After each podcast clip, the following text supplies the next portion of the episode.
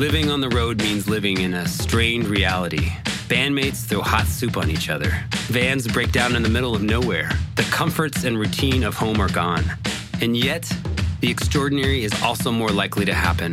Synchronicities, kindness from strangers, oddities, dreams coming true. They say the road is a river that bends everyone in its current. My name is Josh Caldwell, and this is my podcast, Atypical Daydream. There's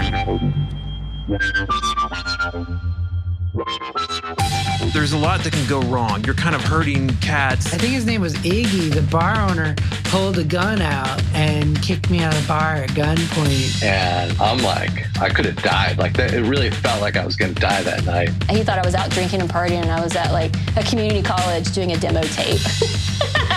We saw a man running for his life across the highway, and I'm pretty sure he just escaped from jail. I'm here to share these stories, tales of people twisted, surprised, changed, shook, and delighted from their time on the road. We'll hear from musicians, clowns, comedians, bus drivers, anyone who has a road story to tell. I spent over twenty years in Los Angeles, and I've collected acquaintances and friends and friends of friends with both rich experiences and tiny sweet vignettes. I think these stories reveal the everyday magic we all long to feel. Coming October thirteenth, listen anywhere you find podcasts. And I hope you join us.